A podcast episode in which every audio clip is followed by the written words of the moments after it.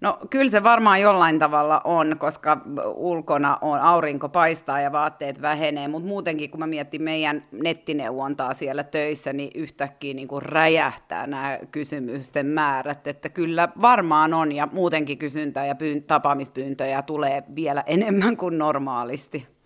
Mä oon itse ajatellut, että kevät olisi se aika, kun hormonit oikein lähtee hyrräämään ja luonto puhkee kukkaan ja sitten alkaa katsella kumppaneitakin vähän toisella silmällä?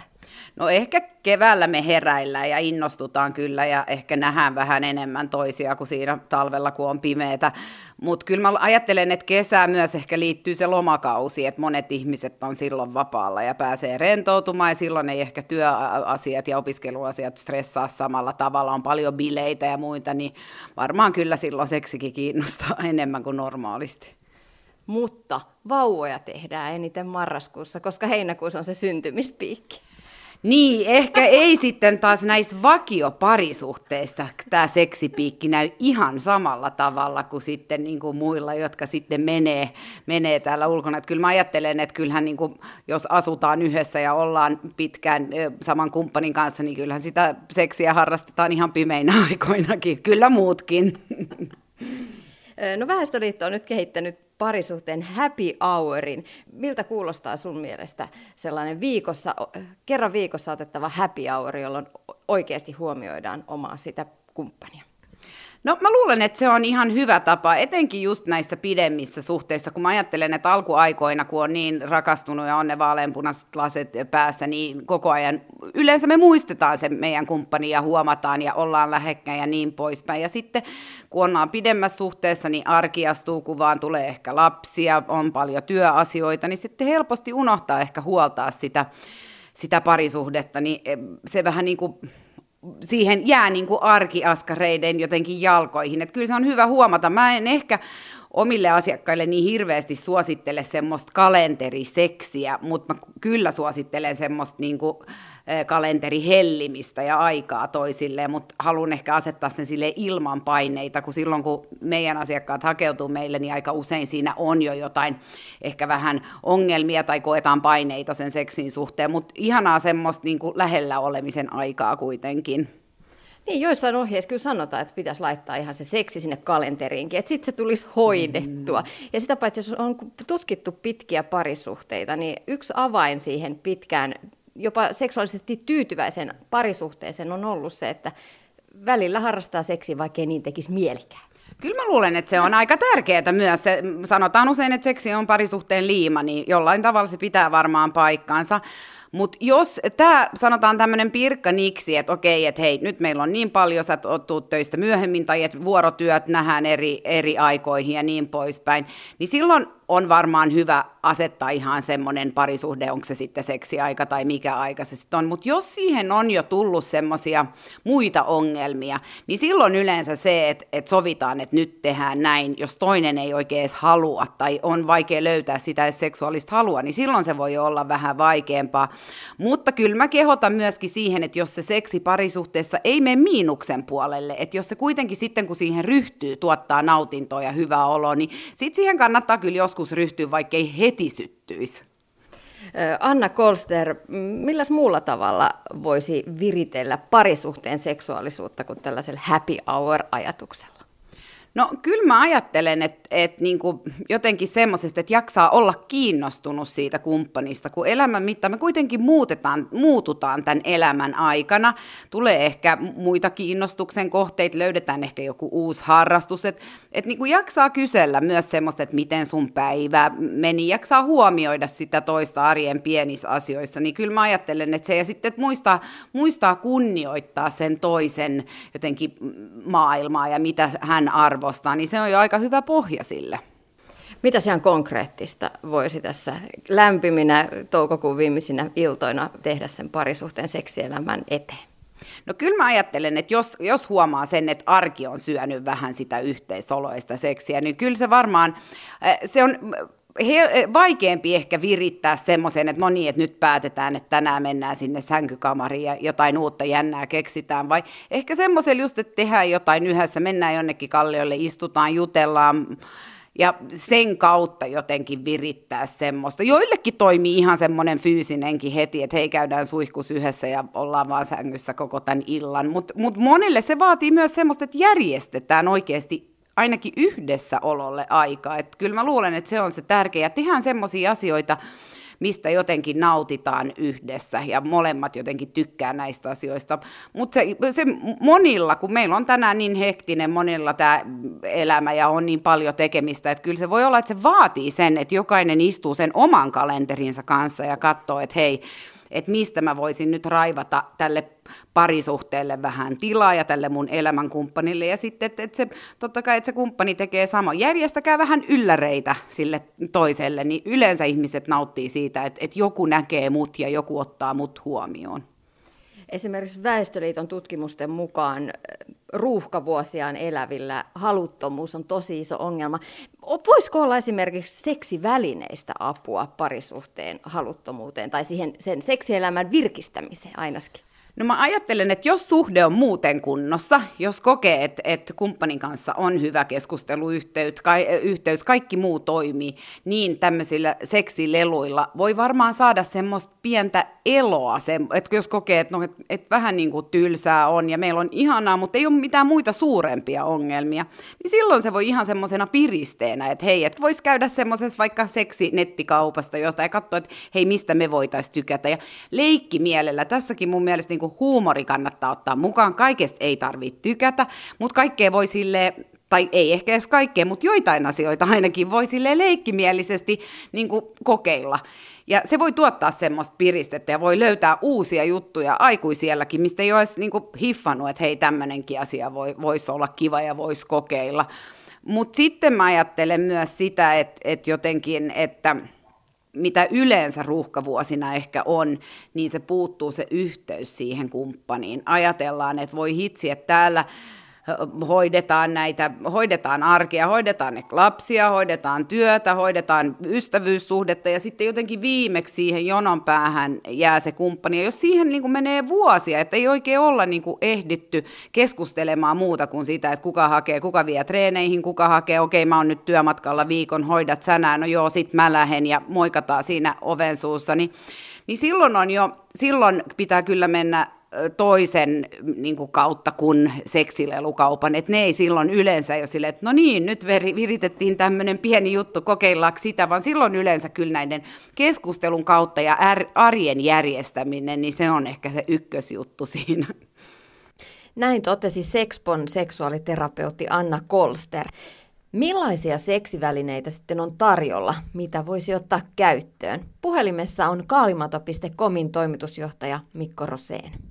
Kyllä noita nyt vibraattoreita sekä liukuvoiteita, niin siis ne on ehdottomasti ne suosituimmat tuoteryhmät, joita, joita mekin myydään. Jos mennään ihan klassikoihin, niin ehkä toi Kaalimatosarjan tuotteet, niin ne, on, ne korostuu meillä. Ja nyt kun tulee se viidennen polven, eli G5-tuote, niin siis se on, se on aika myyntikärjessä meillä edelleen. M- mikä se, on G5-tuote?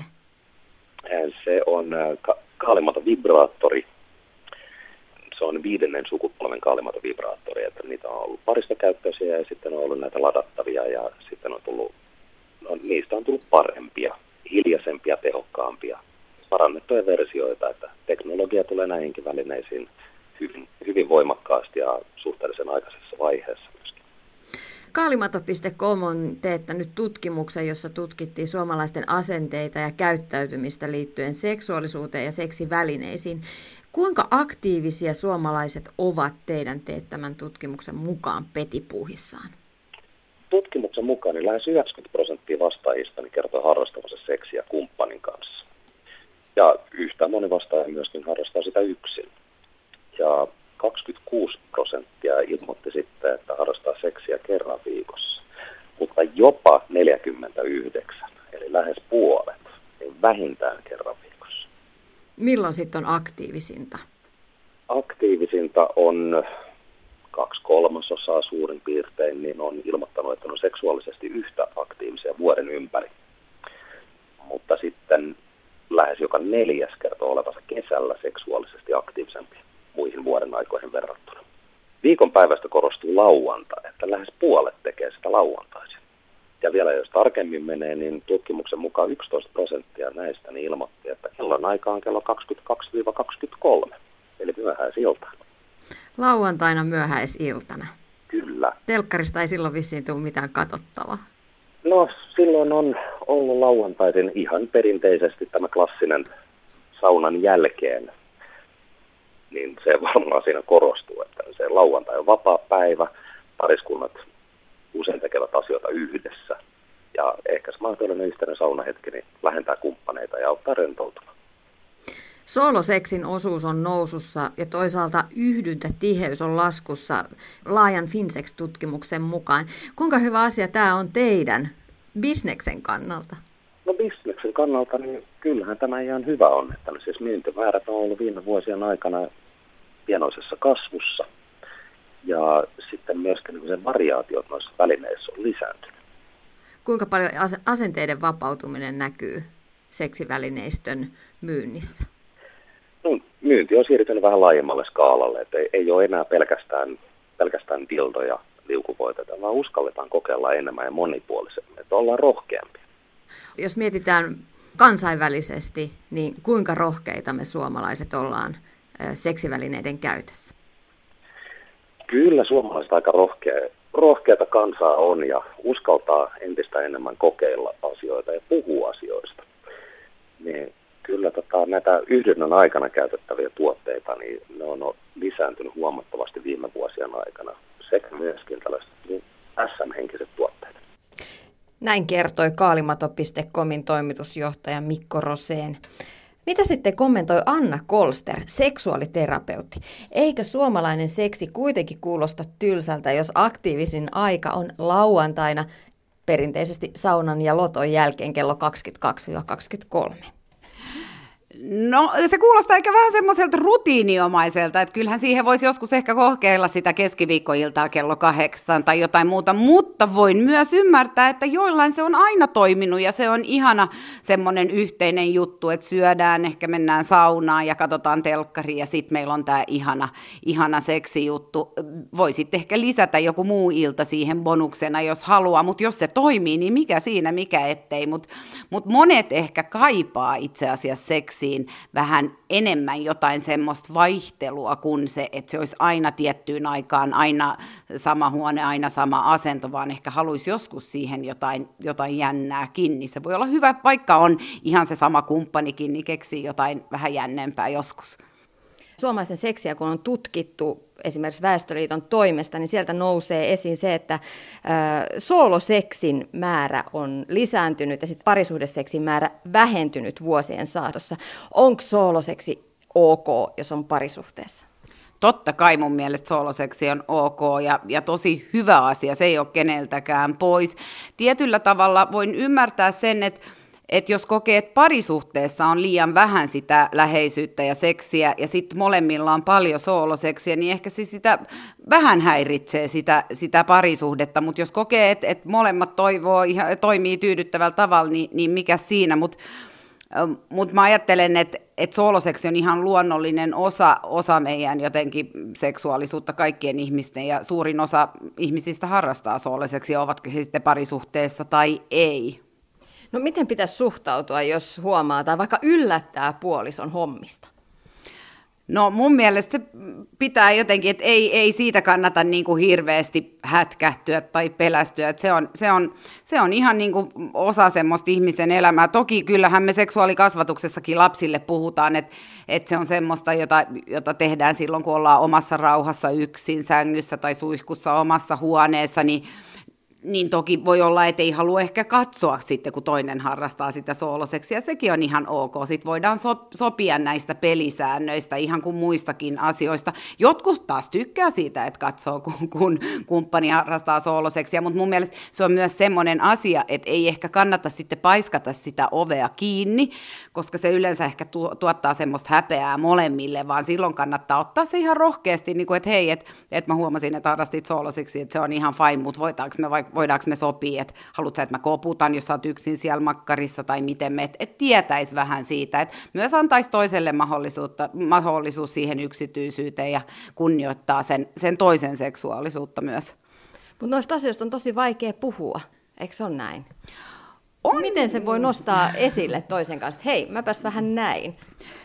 No olen tietoinen, että tämä on, tää on aika, aika, aika vaikea asia. Ja sitten mä ajattelen, että miksi sooloseksi on ehkä nousussa ja parisuhdeseksi on, on laskussa, niin, niin meillä on niin hirveän paljon sitä, sitä just, että se oma elämä on niin hektistä, niin se, että ehtii sekstailla itsensä kanssa, se on ehkä helpompaa vielä, kun sitten sovittaa se, se aikataulu vielä jonkun toisen kanssa, niin se voi olla ehkä syy. Ja mä voin myös ymmärtää sen loukkaamisen, jos kokee, että itse ei saa tarpeeksi sitä läheisyyttä, mitä tarvitsisi, tai seksiä siltä tai sen kumppanin kanssa sitä ei ole tarpeeksi, ja sitten yllättää sen toisen niin kuin harrastamassa paljon seksiä itsensä kanssa, niin siinä tulee itse tulee semmoinen paha olo, mutta mun mielestä vaikka näistä on vaikea puhua, niin kannattaa niin kuin rohkeasti lempeällä tavalla, ei ehkä siinä juuri itse toiminnassa, mutta kannattaa niin kuin ihan kuin muistakin asioista. Joillakin pareilla on hirveän vaikea keskustella rahasta. Se on herkkä aihe monissa perheissä. Voi olla näitä aiheita. Seksi on semmoinen aihe, joka yleensä on ihmisille hankala ottaa puheeksi. Jos ei, ei niin kuin uskalla kumppanin kanssa ostaa puheeksi, niin voi ottaa, mä oon joskus suositellut pareille semmoisen että ottaa tämmöisen parihuollon. Vähän niin kuin huolletaan autoa, niin huolletaan tätä parisuhdetta kerran vuodessa tai jotain tämmöistä. Silloin voi käydä juttelemaan ulkopuolisen kanssa ihan näistä, että hei, miten meille menee, miten meidän läheisyys, miten meidän keskustelut, miten meidän seksi voi ja niin poispäin. Et jos kokee, että siihen tarvii ehkä jonkun ulkopuolisen, jos on huolestunut jostain, niin siihen kannattaa, että ei kasvata liian suurta kynnystä ennen kuin hakee johonkin ongelmaan apua. Kesä on seksin aikaa, seksuaalisuudesta nauttimisen aikaa. Yle X on lanseerannut kesäkumikampanjan nuorille ihmisille yhdessä Väestöliiton kanssa. Meille vähän vanhemmille on, on parisuhteen happy houria, mutta ehkä se siitä kesäkumikampanjasta voi ottaa aikuisetkin itselle jotain pientä, pientä muistinvirkistystä, erityisesti aikuiset sinkut.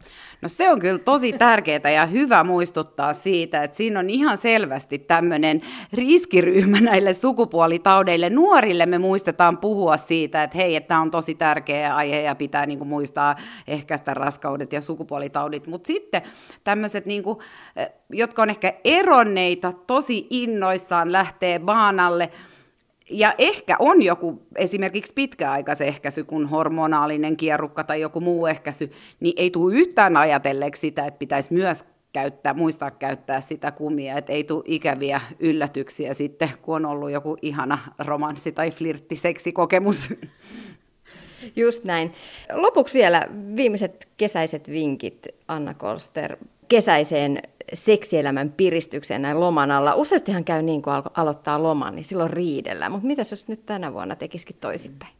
No yleensä on vaan niin, että ensin pitää riidellä, sit voidaan harrastaa seksiä. Jos on, a, jos on tämmöisiä aiheita, aiheita, mistä ei olla puhuttu, ei olla ehitty puhua, mutta sekään ei ole vaarallista, ei kannata pe- pelätä. Ja voi myös toki kokeilla, että vaikka olisi riidan aihetta, niin, niin voidaan halailla ja harrastaa seksiä. Ehkä se, se riita on pienempi silloin ja kokee, että vau, wow, että, että löydettiinkin jotain uutta. Kyllä mä ajattelin, että nauttikaa, nauttikaa ihanasta ilmasta ja, ilmasta ja harrastakaa seksiä. Sehän on ihana ja elämän energia oikeasti koko meidän seksuaalisuus ja seksuaalinen jotenkin elämän voima. Jos sekselämä on kunnossa, niin mitä ihminen itselleen siitä ammentaa? Niin, siis mun mielestä siis sekä yleensä semmoista rauhaa, seksihän myös semmoinen niin tyydyttävä seksuaalikokemus rauhoittaa läheisyyttä, nähdyksi tulemista siltä kumppanilta, jonka kanssa on sekä niin kuin yleensä henkistä että fyysistä hyvinvointia. Se tekee tosi hyvää sekä meidän keholle että myöskin meidän jotenkin mielelle. Kyllä ihmiset kuvaa, että tyydyttävä seksielämä jotenkin tasapainottaa ja tekee onnellisemmaksi ihmisen.